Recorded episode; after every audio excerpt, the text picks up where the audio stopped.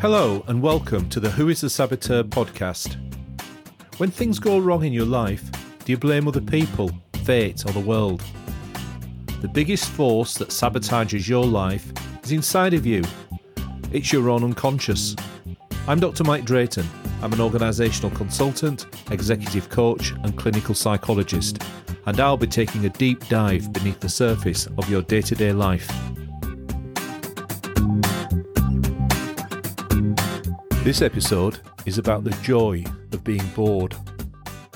When you pay attention to boredom, it gets unbelievably interesting, said Jon Kabat-Zinn, Professor of Medicine at the University of Massachusetts. Are you bored already? What do you do when you feel bored? Do you ever turn to your mobile phone for distraction? Boredom, far from being boring, can be deadly. On the 9th of November 2016, a tram in Croydon, South London, derailed and overturned on a sharp bend approaching a junction. Seven passengers were killed and 62 injured. News reports say that the driver was texting at the time of the accident. About a week later, a video emerged of another driver on the same route, apparently asleep at the controls.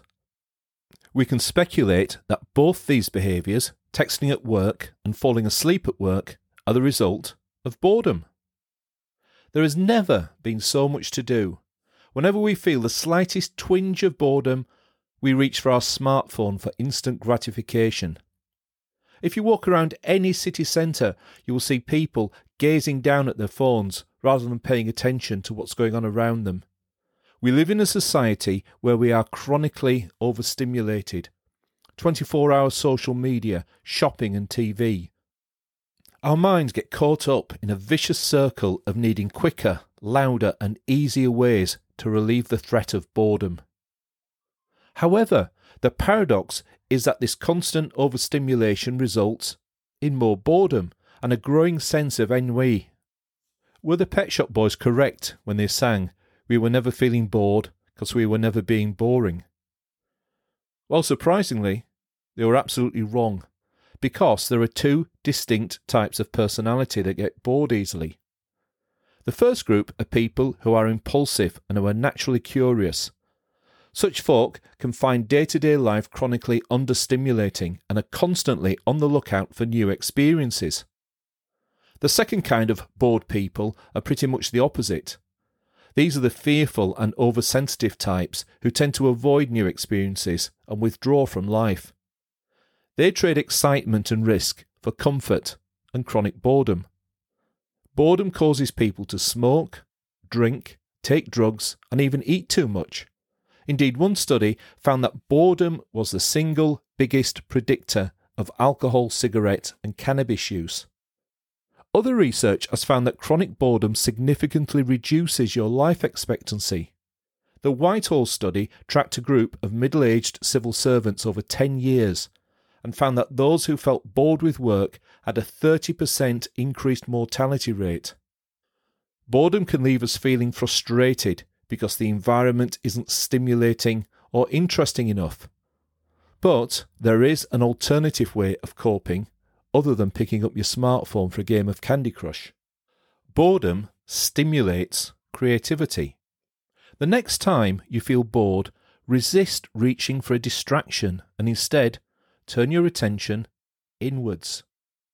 Allow your mind to wander. This is when creativity starts to kick in and your mind looks for stimulation from your internal world, not the external world. Let your mind ponder on what you need to do to make life better and to make work better. Allow your mind to make random associations and connections. Every great work of art, literature, and every great organisation was born because somebody was bored with the way things were.